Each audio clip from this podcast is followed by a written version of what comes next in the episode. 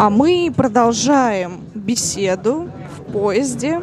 Э, только что, вернее, на днях вы э, слушали э, подкаст с Ильей, но одновременно, практически тут же, мы записываем уже следующий подкаст.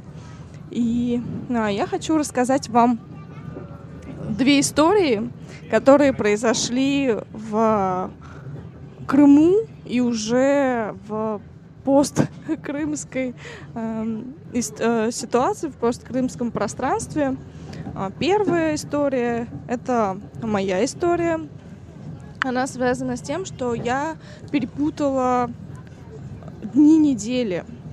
Когда я уехала, я озвучила маме, что мы приезжаем 19-го, то есть дату я назвала верно, но я сказала, что мы приезжаем во вторник — и, соответственно, у моей мамы уже выстроились некоторые ожидания, что я приеду во вторник, а, заберу сына, а, и уже у нее будет более свободный график и режим.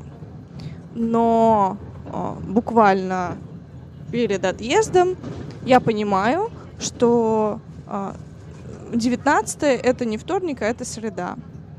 И я понимаю, что опять же я нарушу мамины ожидания.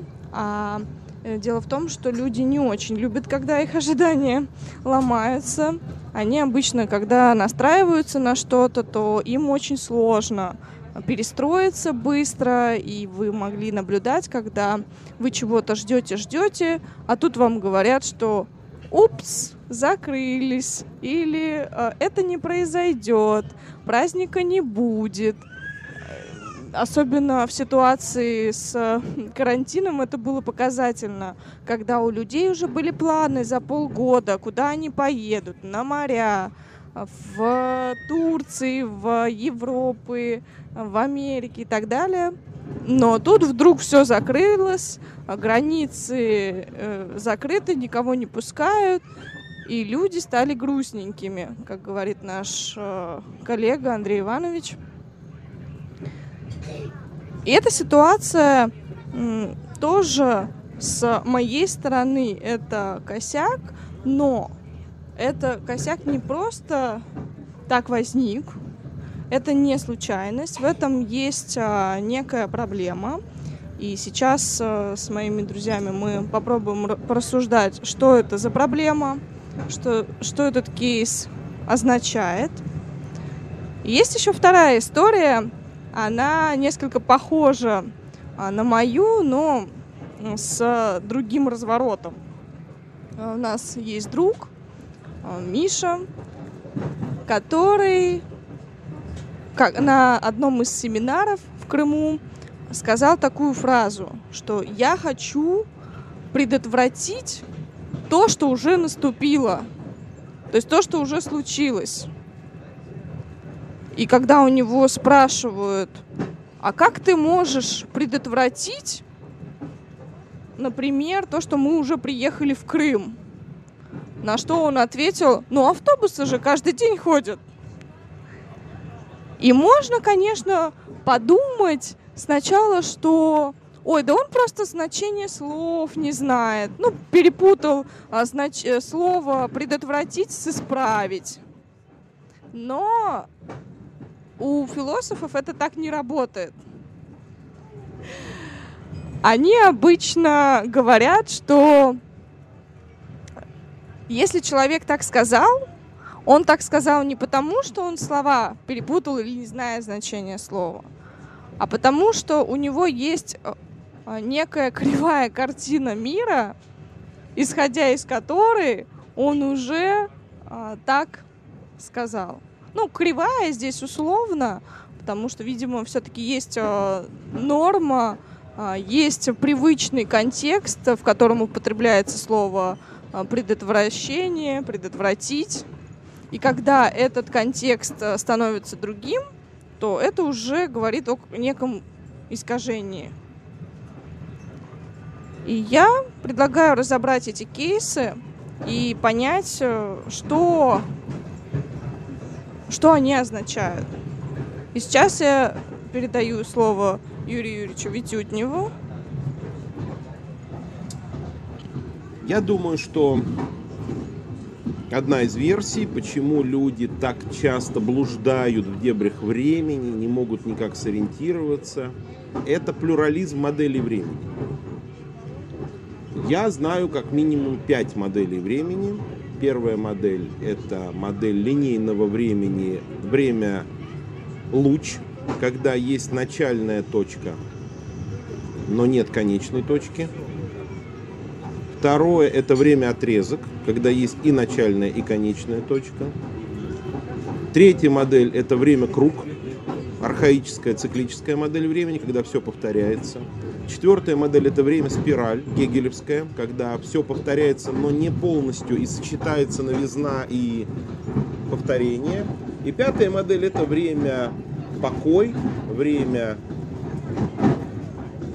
устойчивый, если угодно, парменидовский шар, как такового движения, в котором нет, а есть просто какая-то условная разметка. И вот я думаю, наша проблема, наши здесь сидящих персонажей всех твоих историй заключается в том, что эти модели накладываются друг на друга.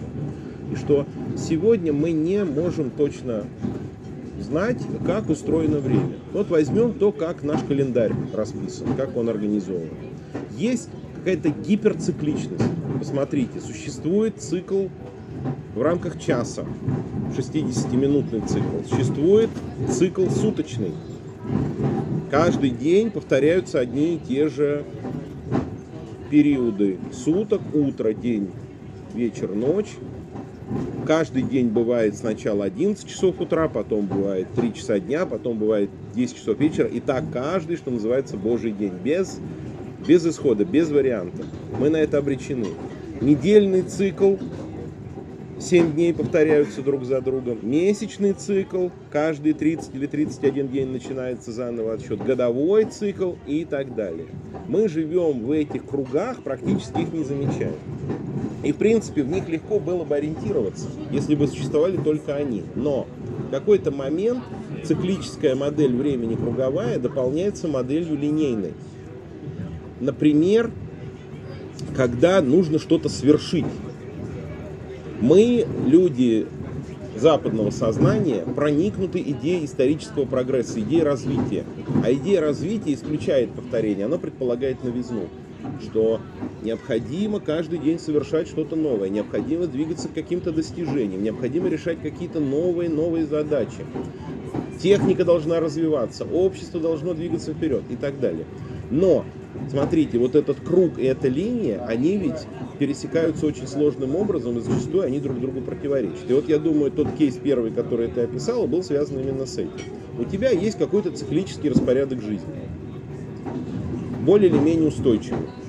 В какие дни ты свободна, в какие дни ты занята, в какие дни ты можешь себе позволить прогулку, а в какие дни ты вынуждена сидеть дома, в какие дни ты можешь собрать у себя гостей. И все это размеренно, как заведенная машина. И вдруг происходит некое событие, например, наше путешествие, которое никак в этот ритм не вписано. Оно вписано в другой временной ритм, в годичный ритм, но в рамках, скажем, недельного ритма оно является из ряда вон выходящим. И поэтому недельный ритм сломался.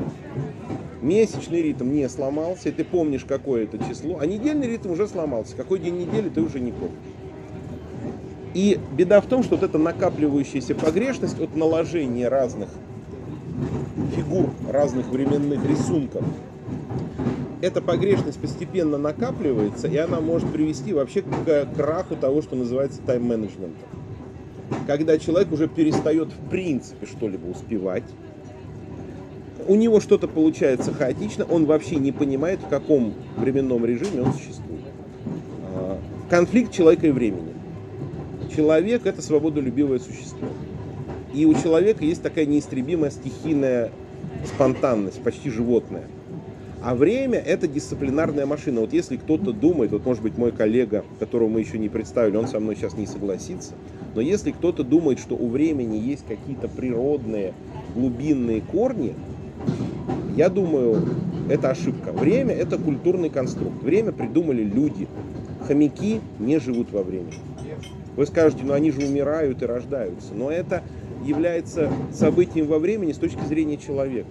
То есть, если ты спросишь у хомяка, сколько времени ты возишься, он не поймет этого вопроса, даже если бы он знал язык. Потому что у хомяка есть свое время, но оно другое время. Но о том, какие бывают времена, я думаю, мы попозже поговорим. А сейчас я хотел бы обратиться к Илье Сергеевичу Селезневу, присутствующему здесь же, и задать ему следующий вопрос. Илья, как ты можешь пояснить философскую модель времени, ну, допустим, ту, которая тебе ближе. Вот как философы осмысливают феномен времени? Всем привет. Ну, я действительно, как и предугадывал мой коллега Юрий Юрьевич Витютнев, э, не согласен э, с э, тем, что говорил Юрий Юрьевич. Ну, вернее, я как бы вижу эту ситуацию с другой точки зрения. Время, как представил его мой коллега, действительно конструкт. То есть время как план, время как э, циферблат на часах, время как э, модель э, временная, которая создает культуру, это конструкт, это действительно так. Но я думаю, что существует два времени. Э, первое время вот описал э, Юрий Юрьевич, э, который создает культура, с помощью которого культура упорядочивает мир, упорядочивает поведение человека, упорядочивает его бытие. Но есть еще второе время. Это время не конструкт, а это время, а, которое является по сути, состоянием э, души, если угодно, состоянием человека. В этом смысле бывает время страха, бывает время одиночества, бывает время любви, бывает время свободное и так далее. И э, это тоже, конечно, и, имеет э, как бы сконструированную часть, но имеет часть не сконструированную, имеет э, неустранимую часть. Человек живет во времени, а, потому что он знает о своей смерти. Э, хомяки живут не во времени, потому что не знают о своей смерти. Человек как бы видит себя так или иначе из, из, из этой точки, хочет он этого или нет. И обращаясь к тем кейсам, которые Лера вначале представила, я тоже хочу дать свой комментарий. Вот интересный был кейс, как раз на моем семинаре в Крыму это было, когда один из участников сказал, что хочет предотвратить поездку в Крым, где мы уже находились. Как это объяснить? Почему он это сказал? Да, это согласен, это скорее отговорка, что он неправильно употребляет слово, потому что это не причина, это факт. Это мы и так видим, что он неправильно употребляет. Но почему он это делает? Здесь ответ такой. Дело в том, что если человек путает времена, как наш коллега на семинаре, если человек не ориентируется в соотношении прошлого, будущего, настоящего, это означает то, что он а, имеет особое отношение с этим временем, а именно он не его хозяин. Он, скорее всего, находится в режиме ожидания, что кто-то упорядочит э, это время, и так оно происходит действительно, кто-то упорядочивает э, его тайм-менеджмент, и поэтому он в данном случае является скорее объектом этого времени кто-то распределил, а мне зачем ориентироваться, как, чтобы прошлое, когда будет э, отъезд, когда был приезд. И поэтому время как бы начинает спутаться, спу, э, спутываться, потому что нету прагматики им управлять.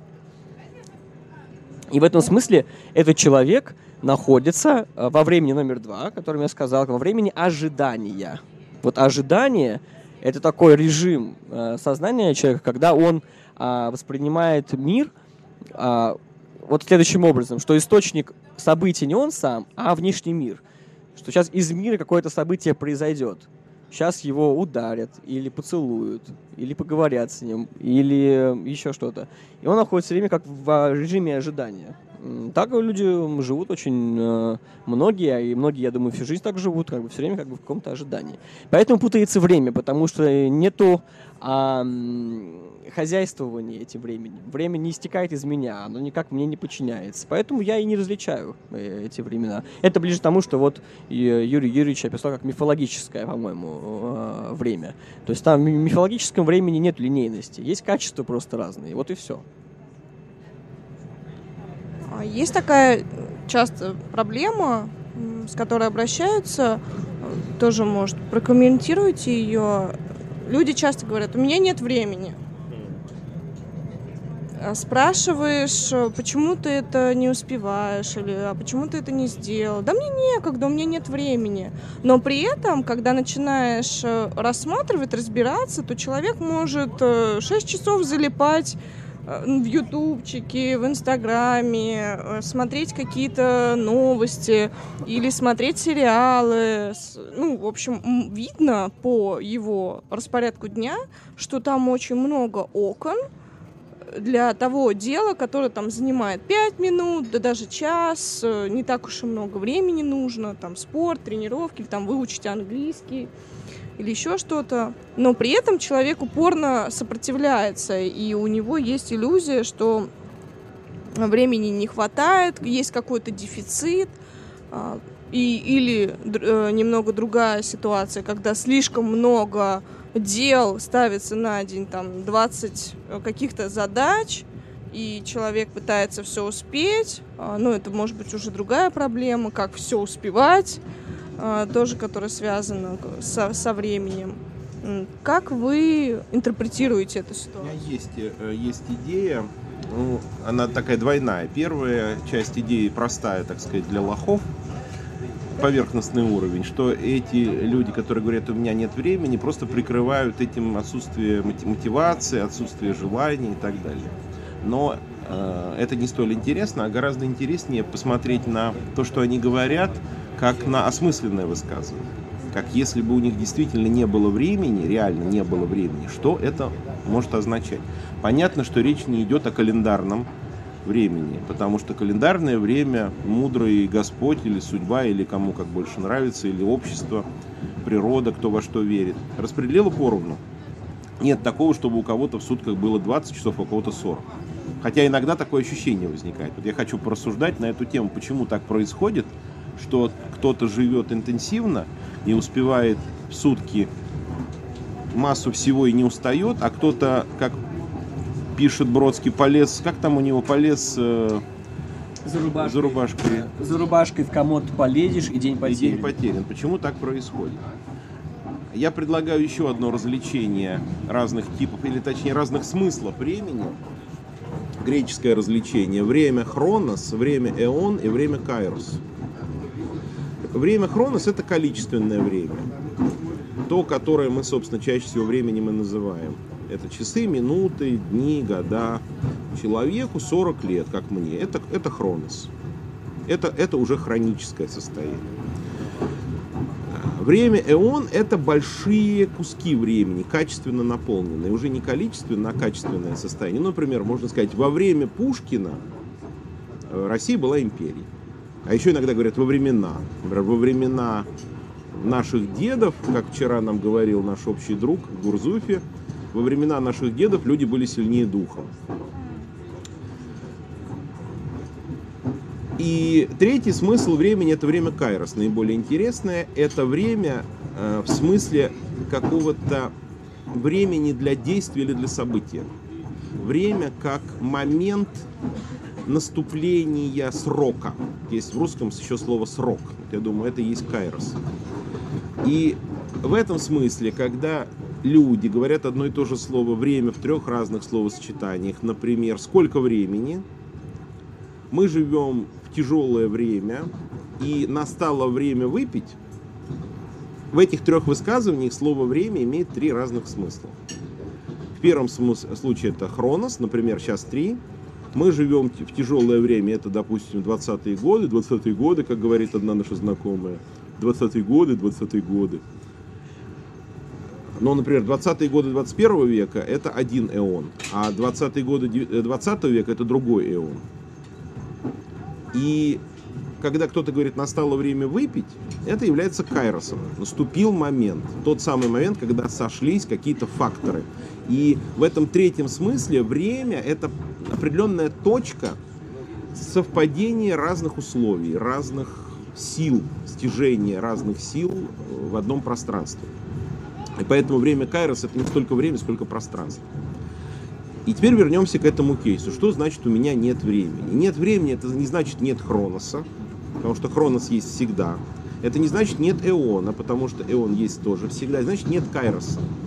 Я говорю, у меня нет времени, ты меня приглашаешь встретиться вечером, я говорю, у меня нет времени, а при этом сам сижу в Ютубе, как ты говоришь, и смотрю Антона Лапенко э, на протяжении 16,5 часов. Что это означает? Это не означает, что мне реально некогда, это не означает, что я чем-то занят, это означает, что нет условий просто для совершения этого действия именно сейчас.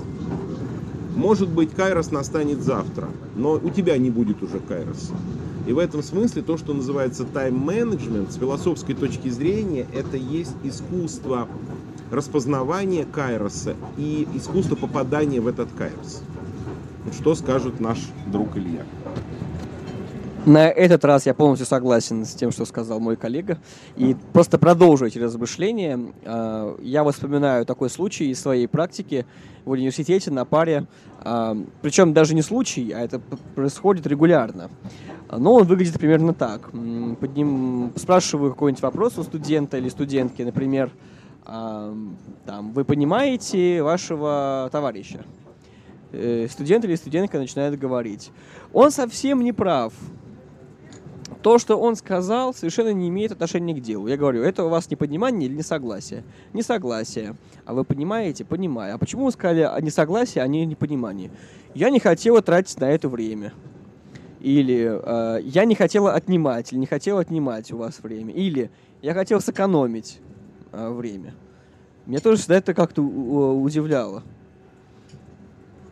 Почему люди говорят, э, я не хочу, я хотел сэкономить время, или не хотела тратить время, почему они считают, что это трата э, времени. А, ну вот, э, я возвращаюсь к тому, что я до этого говорил. Есть э, э, как бы два режима, может быть, фундаментальных отношения ко времени. Это ожидание и свершение. Вот как э, то, что говорил э, Юрий Юрьевич, Кайрос, это время свершения, когда э, ты находишься э, в таких отношениях со временем, когда распознаешь это время как свое время, в котором ты действуешь. По любым причинам. Потому что это нужно, потому что тебе хочется и так далее. Но э, так получается, что в основном вот человек находится во времени ожидания.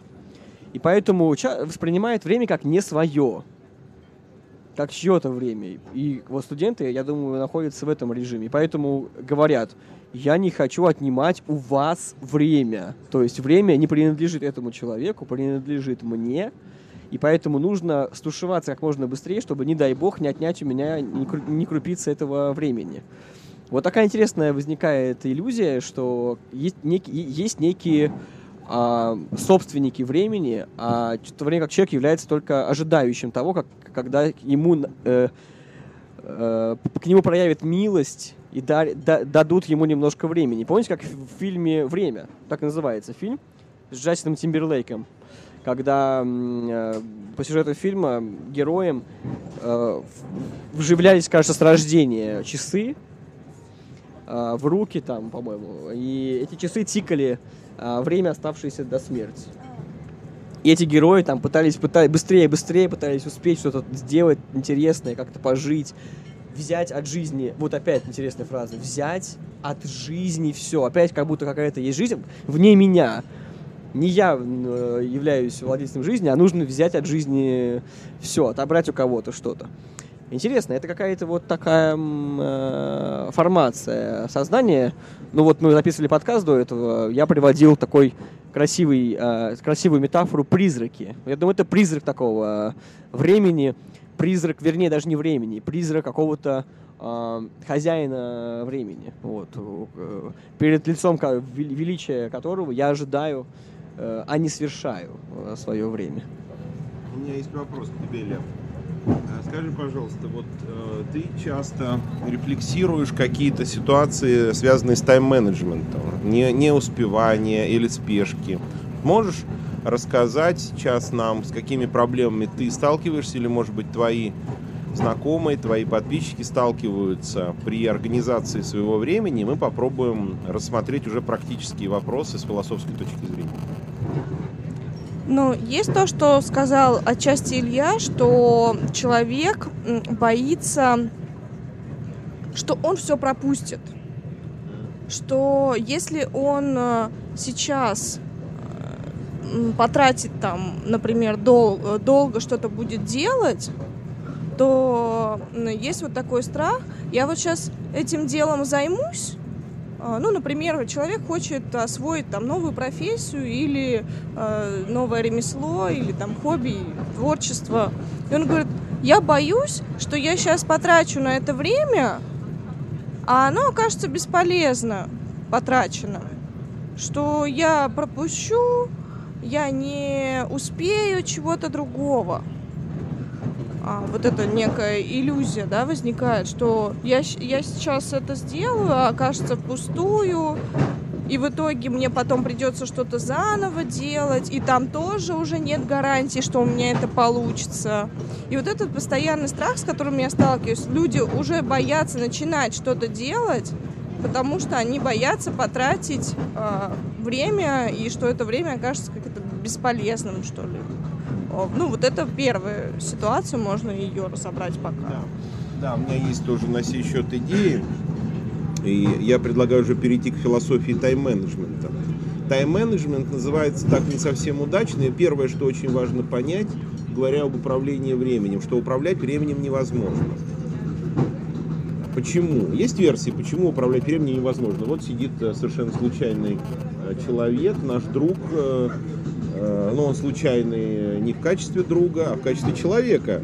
Э, Сергей, есть у тебя версия, почему невозможно управлять временем? Случился. А, потому что время не принадлежит никому. Ага, отличная идея. Да, управлять можно чем-то, что тебе подконтрольно, друзья мои, подконтрольно. Управлять временем это слишком гордая, амбициозная постановка задачи.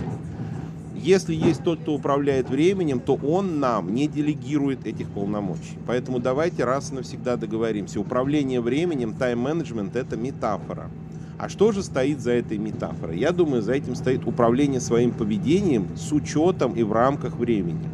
Поэтому первое условие, которое нужно выполнить, это признать непреложность времени и его неподвластность никаким нашим манипуляциям вот эта идея было бы 25 часов в сутки, или я назначил 16 встреч на одно и то же время, и я успею, это все признаки нерефлексирующего ума. Знаете, я часто бываю на конференциях, и вот вам типичнейший совершенно кейс, типичнейший. Пленарное заседание, то есть основная часть конференции, идет 3 часа. На ней запланировано 20 выступающих. Регламент выступления 20 минут. Давайте перемножим. 20 выступающих по 20 минут. Это сколько минут? 400. 400. То есть, если перевести в часы, это где-то порядка 6 часов. 6 часов, 6 часов 40 минут получается. Правильно? У меня с математикой плохо. Со временем хорошо, с математикой плохо. 3 часа это 180 минут. То есть на пленарное заседание отведено более чем в три раза меньше времени, чем нужно по наполнению. Вопрос. Почему люди это делают? Это постоянно происходит. Я не встречал ни одного точно рассчитанного регламента в этом отношении. На что они рассчитывают? Что не все придут? Это расчет резонный, но вдруг придут? Что люди будут говорить короче? Маловероятно. Люди, скорее всего, будут говорить длиннее. Поэтому что получается? Получается, что первый выступающий говорит 40 минут, второй говорит 30 минут, Потом их начинают подгонять, дают им 10 минут, потом по 5 минут. В итоге половина не успевает выступить. Вопрос. Э, что с ними не так? Это же умные люди, это ученые, которые организуют эти мероприятия. Ответ очень прост. Они не вписывают Кайрос в Хронос. Я думаю, тайм-менеджмент – это искусство вписывания Кайроса в Хронос. И тогда мы получаем, в общем-то, вполне практический инструмент. Время событий помещается в сетку времени и количества. И, кстати говоря, вовсе не обязательно то, что важнее, прописывается в эту сетку в первую очередь. Может дело быть менее важным, но оно является неотложным. Его нельзя перенести, потому что оно не зависит от нас. Ну, например, наша вот поездка на поезде. В принципе, это не самое важное мероприятие летней школы. Оно скорее второстепенное. Но любое другое мероприятие в рамках летней школы мы могли передвинуть. И мы это передвигали, делали. Э, лекции, семинары, поездки. Мы о, уже гонорар. Илья, Илья уже сыпется гонорар за его выступление. Э, мы это делали, делали спокойно, свободно и ничего не теряли. Но поездку на поезде, чтобы перенести, нужны затраты денег, организационные затраты. Э, Например, если бы кто-то вчера не сел на поезд, а такие возможности были у ни, ни у одного человека не сесть на поезд, пришлось бы где-то ночевать в Симферополе, пришлось бы тратить на это дополнительные деньги. Потом пришлось бы покупать билет на следующий поезд, а поезд следующий не завтра, а через два или три дня. Или пришлось бы ехать на автобусе, это были бы большие неудобства. А все из-за маленького-маленького несовпадения Хроноса и Кайроса. Поэтому я рекомендую тем, кто хочет успевать, сделать прежде всего инвентаризацию своих кайросов, то есть когда, в какие моменты, что вам необходимо и возможно, и нужно, и хочется, и надо, и ценно, радостно, приятно. И все-таки сделать над собой усилие и поверить в календарь, что он существует. И вложить части своих жизненных ценностей и стратегий в части этого Хроноса. Хронос к этому готов. Он, в общем-то, для этого только и придуман. Для того, чтобы нам помогать, облегчать нашу деятельность, а не усложнять. Время вам не враг. Есть такой замечательный эпизод у Кэрола в Алисе в стране чудес. Алиса э, видит, что на полянке стоит стол, за ним сидят какие-то странные существа. Она спрашивает, что происходит. Ей говорят, у нас безумное чаепитие, мы теперь вечно пьем чай. А как же так получилось, спрашивает Алиса. И ей говорят, однажды мы собрались, чтобы как-то убить время. А старик время про это узнал. Он этого очень не любит. И вот он нас наказал. И мы попали в это безумное чаепитие, в эту круговерть. Вот очень многие люди, которые говорят, я живу как белка в колесе, у которых жизнь не наполнена качественно, а представляет собой бестолковое копошение и мельтешение, я думаю, наказано стариком время за непочтительное обращение с ним. Тоже бываю часто на конференциях и подмечаю то, что сейчас описывал а, Юрий Юрьевич. И мне кажется, что ученые люди очень мечтательны. В каком смысле мечтательны? В конкретном смысле не вообще, что это какая-то такая свойство души, а это имеет конкретный смысл. То есть м, ученые часто э, воображают, что они, когда говорят на конференции, я так понимаю по их речам, говорят не современникам своим, а в вечность. Потому что э, слышно по докладам, по вот, риторике на конференциях часто, что люди говорят, описывая какую-то статичную модель. Как бы не заботясь о по- порядке повествования доклада, описываю сразу некую готовую завершенную модель. Там, чего угодно. Модель там романа Достоевского, э, если это филологи. Или а, модель там к- чистого разума, если это философы. И так далее. Поэтому время вообще, я думаю, презирается часто ученые, то что ученые очарованы пространством. И очарованы пространством, причем вот таким, понятым как вечность какая-то э, вне времени. И вот интересно, что э, чтобы говорить с современниками, нужно некоторые усилия приложить. Вообще современники это трудно, это не очевидно, это неестественно. Мы привыкли думать, что современники это просто люди, которые живут с тобой вот э, там с 1993 года по там 2000 какой-то год. Это современники. Но на самом деле люди жи- жи- живут в разных временах. И часто люди, которые живут в одном календарном времени, живут вообще в разных социальных э, временах, разных психологических временах. И чтобы э, вообще, я думаю, у человека был тайм-менеджмент, чтобы он мог у- упорядочивать э, свое время, поведение во времени, ну, необходимо вообще-то иметь современников, которые э, являются современниками не по календарю, а по вот этому социальному, например, времени, по практикам. И с- поэтому со- современность требует синхронизации времен. Вот. Синхронизации чувств, синхронизации мыслей, синхронизации дел, интересов и так далее. И это является условием для того, чтобы, я согласен здесь, чтобы упорядочивать там время, встраивать Кайрос в Хронос, но условием эт- э, этого является наличие э, одновременности с другими людьми. А вот современные люди, современные, да, тут э, условно современные, часто склонны наоборот, к тому, чтобы замыкаться в своем индивидуальном времени, к тому, чтобы уходить в свои а, дебри внутреннего мира И просто теряются современники в этом смысле, то есть нет синхронизированности времен с другими людьми. И попробуй сориентируйся, попробуй строить там карис хронос, когда вообще непонятно, а, кто является носителем этого хроноса, откуда он э, говорит. Календари это всего лишь таблички. Э, Это не, это не то, что может действительно стать плотью этого времени. А плотью времени являются люди и социальные отношения. Поэтому, мне кажется, совет такой э, практически, э, ну, выстраивать современников в своей жизни.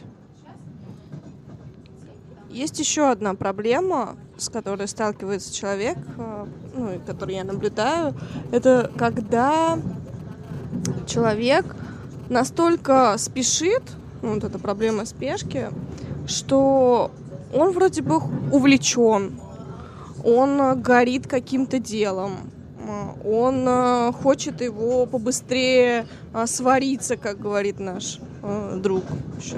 Хочет, чтобы у него все получилось в одно касание. А если не получается, то очень сильно расстраивается, что что-то у него медленно идет, не так быстро, как он планировал. Но при этом, а, когда смотришь на них со стороны, они а, горят, горят, горят и выгорают. И ты думаешь, ну зачем ты спешишь, если тебе бы еще этим лет 30 заниматься, а ты уже за год выгорел и уже ничего не хочется. Не хочешь уже ни английский учить, ни писать, ни петь, ни лекции читать, ни философией заниматься, а просто лечь пластом и умереть. И здесь тоже вопрос, почему так происходит? Почему человек не видит, что каким-то делом можно заниматься долго? И что можно, в принципе, рассчитать, э, ну, хотя бы примерно, что растянуть на всю жизнь или хотя бы там на какие-то более длинные отрезки. Откуда вот это желание здесь, сейчас, сразу, э, за три месяца, экспресс. А вот эти вот, кстати, тоже у Илья, наверное, точно знает, э, английский за неделю, а, ан- английский за 60 минут выучить. Ну, в принципе, разумом понимает, и все люди понимают, что ну, это невозможно. А, Да, можно выучить какие-то слова, я так подразумеваю, какой-то, может быть, э, там один фрагмент э, лексики. Но при этом люди в это верят, они покупают эти брошюры, они там идут на эти курсы такого ускоренного, интенсивного. Как так происходит? Когда у меня нету готовой версии, я беру первую попавшуюся из разных сфер жизни. Можно дать религиозную интерпретацию, можно дать политическую, можно дать экономическую. Я предлагаю экономическую интерпретацию. Люди это делают, потому что их к этому приучила современная экономическая система. Современный это капитализм.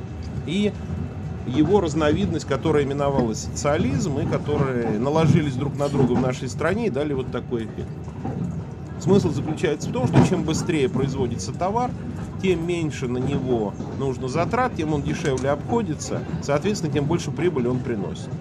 Чем быстрее я реализовал произведенную продукцию, тем меньше мне нужно платить за аренду склада, тем дешевле себестоимость, соответственно, выше прибыль и так далее. То есть экономика устроена на скоростях. И поэтому я убежден в эту самую минуту, хотя через минуту я могу быть убежден в противоположном. Либо мы возвращаемся с летней школы, посвященной игре. Все, что я говорю, можете воспринимать как игру. Что э, спешка – это продукт производственной и потребительской сферы. И вот я уже, собственно, назвал альтернативу. Это игра. Вот то, о чем мы говорили э, на нашем двухнедельном мероприятии. В общем-то, никуда не спеша и не экономя эти две недели. Я думаю, кстати, что для многих, так, заметка на полях, вот эти наши двухнедельные прожекты кажутся каким-то безумием. Ну, день, ну, два. Ну, можно же все обсудить за день, за два. Зачем обсуждать что-то две недели? Я думаю, что здесь есть очень большой смысл именно в контексте понятия игра. Игра не уничтожает время. Игра его переиначивает, придает ему иную структурацию. В игре время наполнено. Оно является качественно непрерывным в том смысле, что в игре нету пустых мест, нет пустых минут, как в театре. В театре пауза иной раз более наполнена смыслом, чем слова. И поэтому в театре никто не будет трехчасовой спектакль укладывать в полтора часа, чтобы сыграть еще один после. Это можно делать. Действительно, ведь можно было бы вместо трехчасового одного спектакля сыграть три по часу, заработать в три раза больше денег.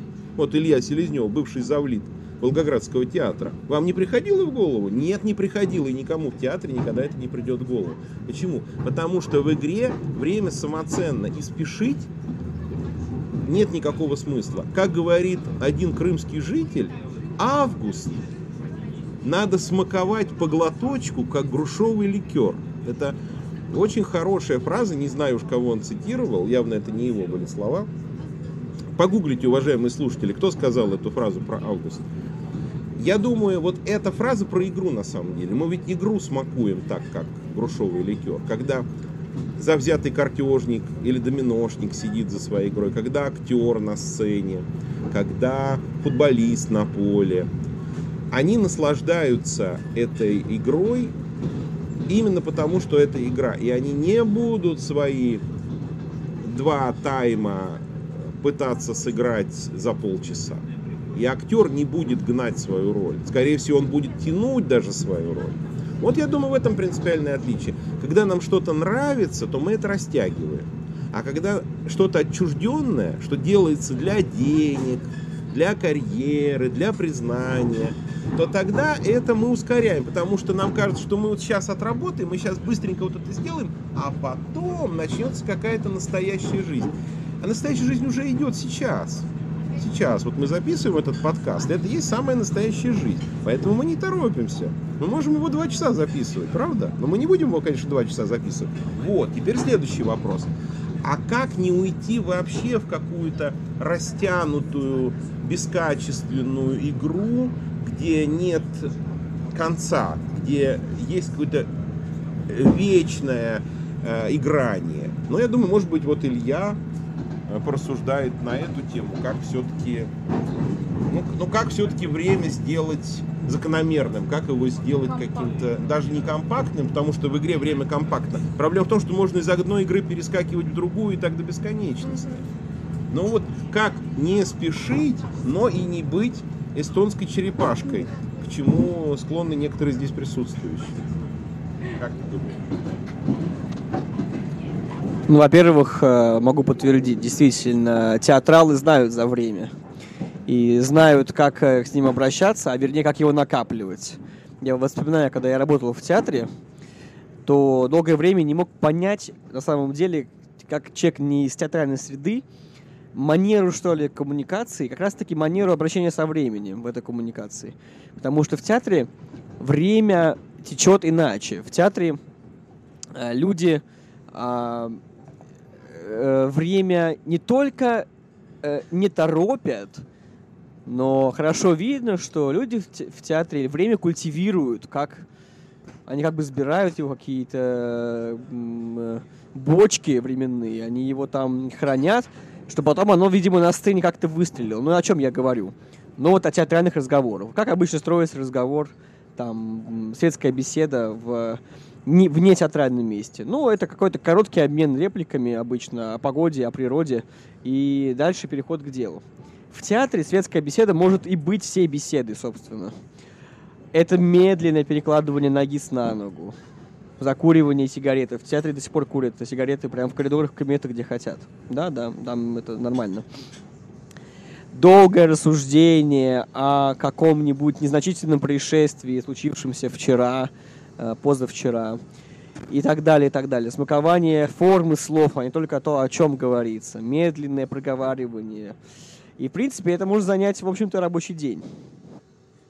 То есть вот те театралы — это люди, которые время культивируют, копят, хранят. И я думаю, не случайно. Это не какая-то там э, э, спонтанность, не какая-то просто манера. Это нужно для творчества, потому что вообще-то время можно копить, время можно э, культивировать э, в смысле как то, что хранит в себе состояние, хранит в себе мысли, хранит в себе опыт.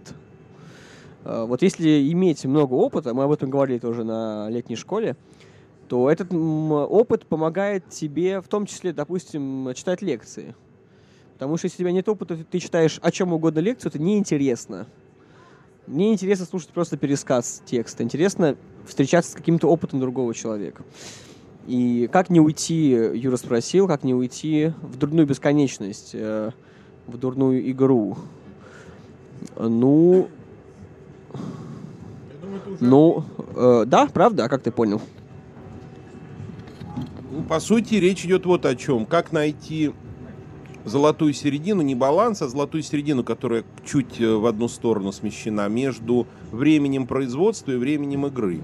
Что объединяет производство и игру? Это творчество. Вот ты ответил в своем рассказе про театр, что они не э, завязают вот в этих разговорах, не тонут в них, как говорит одна наша знакомая, как в скисшем озере, а они выходят на сцену, и там это притворяется, это время становится насыщенным. Да, действительно, я сейчас вспомнил фразу, которую как-то обронил Дмитрий Быков. Он сказал, «А, писатель никогда а, не слушает и не говорит просто так все, что происходит с писателем, все это он складирует, что потом использовать в текстах. Я думаю, так и надо жить. Неважно, кто ты, писатель, сапожник или поэт, музыкант, проводник в поезде, машинист. Необходимо найти как бы некий творческий проект. И всю жизнь, и, и главное, самого себя э, рассматривать как материал для этого творческого проекта. Как то, что поставляет тебе опыт, сырье, из которого ты сможешь изготовить э, нечто интересное. И сам процесс изготовления нечто интересного это и есть, э, в общем, э, такой подлинный, что ли, какой-то опыт, и опыт, радостный опыт, ради которого можно и временить, и не пытаться выучить английский язык за 60 минут. Я здесь согласен, что это, конечно, симптом отчуждения, потому что если тебе нужно выучить английский за 60 минут, тебе явно не нужен сам этот процесс выучения английского языка. Иначе бы ты готов был делать, э, делать это долго. Вот. Значит, ты не хочешь на самом деле. Это самообман такой. Ну вот как-то так. Илья сказал про то, что э, нужно э, хранить, накапливать да, какой-то материал. И я вспомнила, что у нас есть э, друг, тоже едет с нами рядышком в поезде. И у него есть такая особенность, он всегда носит с собой блокнотик, в который он записывает все, что происходит на лекциях. Если посмотреть этот блокнот, он очень интересно устроен. Он мне его показывал. Представьте себе любого размера, размера блокнот. А, он может быть в клеточку, может быть э, без клеточки, просто чистое поле, как альбомный лист – и а, вот сразу видно его отношение к жизни, и я так понимаю, ко времени тоже в целом. Если вы откроете этот блокнот, а, люди по-разному э, ведут записи. Есть люди, которые, например, а, записывают в блокноте на одной страничке а, два-три слова и переходит к следующему листику, и там тоже два-три слова, и ты открываешь блокнот, и там э, ты видишь какие-то корявые записи, но очень много воздуха. Очень много свободного пространства, где еще можно нарисовать, что-то там кренделя или еще что-то дописать. Но у нашего друга блокнот устроен по-другому. Там занят каждый миллиметр этого листка. То есть а, если это, даже если это линованная, э, линованный блокнот или расклеченный, то в одной клетке, то есть в одной как бы строке текст будет э, как двухъярусная кровать.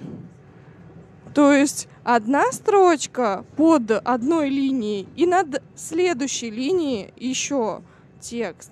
И там нет воздуха вообще.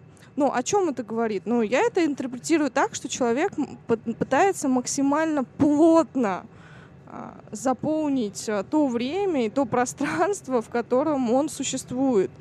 То есть настолько, чтобы не было продуха, не было ни малейшего зазора. Ну, это, конечно, тоже такая своеобразная крайность, но это интересно. А, если вы хотите понять а, то, как человек относится ко времени и к тем событиям, которые его окружают, посмотрите, как он ведет блокнот, как он его а, запис... как он ведет записи, и это тоже будет такой интересный экспресс-тест. А, Илья, ты тянул руку, то что ты хотела добавить? Этим рассказом про блокнот ты мне напомнила один сюжет любопытный, который я услышал в лекции такого философа русского Владимира Бибихина. Вот он рассказывал, что а, я, говорит, видел ежедневники и э, блокноты с делами на будущее бизнесменов. Это грандиозная вещь, потому что там все а, превращено, время превращено в некое чистое пространство, где расписано, что будет происходить. Но а, в действительности время же никогда не бывает чистым. Никогда не бывает какого-то чистого времени, в котором можно делать то, что ты хочешь. Время всегда окрашено как-то. Время это всегда некое качество, состояние. Поэтому вот еще один, может быть, догонку э, совет научиться принимать э, то состояние времени, в котором ты находишься сейчас. Если ты боишься сейчас, ну вот и бойся, будь в этом времени страха. Если ты сейчас любишь, ну вот и люби. Можно, конечно, это изменить, но сначала нужно это с этим как бы контакт установить. А часто вот люди, которые хотят английский за 60 минут, московские бизнесмены, они считают, что они хозяева времени. Тут я отсылаю к тому, что мы говорили в начале, что это, конечно, гордыня. Нельзя быть хозяином времени, ты не контролируешь время и думает, что можно абсолютно всегда а, подчинить себе м, время и сделать его инструментом, ресурсом. Поэтому постоянно вообще вот сквозит во всех примерах, которые мы сегодня приводили, а, сквозит некое рассмотрение времени как ресурса. Тратить, получать, а, управлять и так далее. Но время это, не только ресурс, это еще и мир, в котором мы живем. И прежде чем сделать его ресурсом, надо сначала его как мир осознать, как наше состояние, как наши э, процессы сознания и поведения. Я хотел бы закончить нашу беседу стихотворением Осипа Емельевича Мандельштама. Это стихотворение начинается со слова «сегодня». Вообще, по первому слову стихотворения всегда можно опознать, о чем оно. И вот стихотворение о времени, одно из моих любимых. Сегодня можно снять декалькумани, Мизинец, окунув в Москву реку с разбойника Кремля. Какая прелесть! Фисташковые эти голубятни, Хоть проса в них насыпать, хоть овса. А в недорослях кто? Иван Великий, великовозрастная колокольня. Стоит себе еще болван болваном, который век – его бы за границу, чтоб доучился. Да куда там? Стыдно. Река Москва в четырехтрубном дыме, и перед нами весь открытый город. Купальщики заводы и сады замоскворецкие. Не так ли, откинув палисандровую крышку огромного концертного рояля, мы проникаем в звучное нутро? Белогвардейцы, вы его видали? Рояль Москвы слыхали? Гули-гули. Мне кажется, как всякое другое, ты время незаконно. Как мальчишка за взрослыми в морщинистую воду, я, кажется, в грядущее вхожу, и, кажется, его я не увижу. Уж я не выйду в ногу с молодежью на разлинованные стадионы. Разбуженный повесткой мотоцикла, я на рассвете не вскочу с постели. хрустальные дворцы на курьих ножках я даже тенью легкой не войду. Мне с каждым днем дышать все тяжелее, а между тем нельзя повременить. И рождены для наслаждения бегом лишь сердце человека и коня и Фауста бес, сухой и моложавый, все старику кидается в ребро и подмывает снять почасно ялик, или махнуть на Воробьевы горы, или на трамвае охлестнуть Москву. Ей некогда. Она сегодня в няньках. Все мечется. На 40 тысяч люлек она одна и пряжа на руках.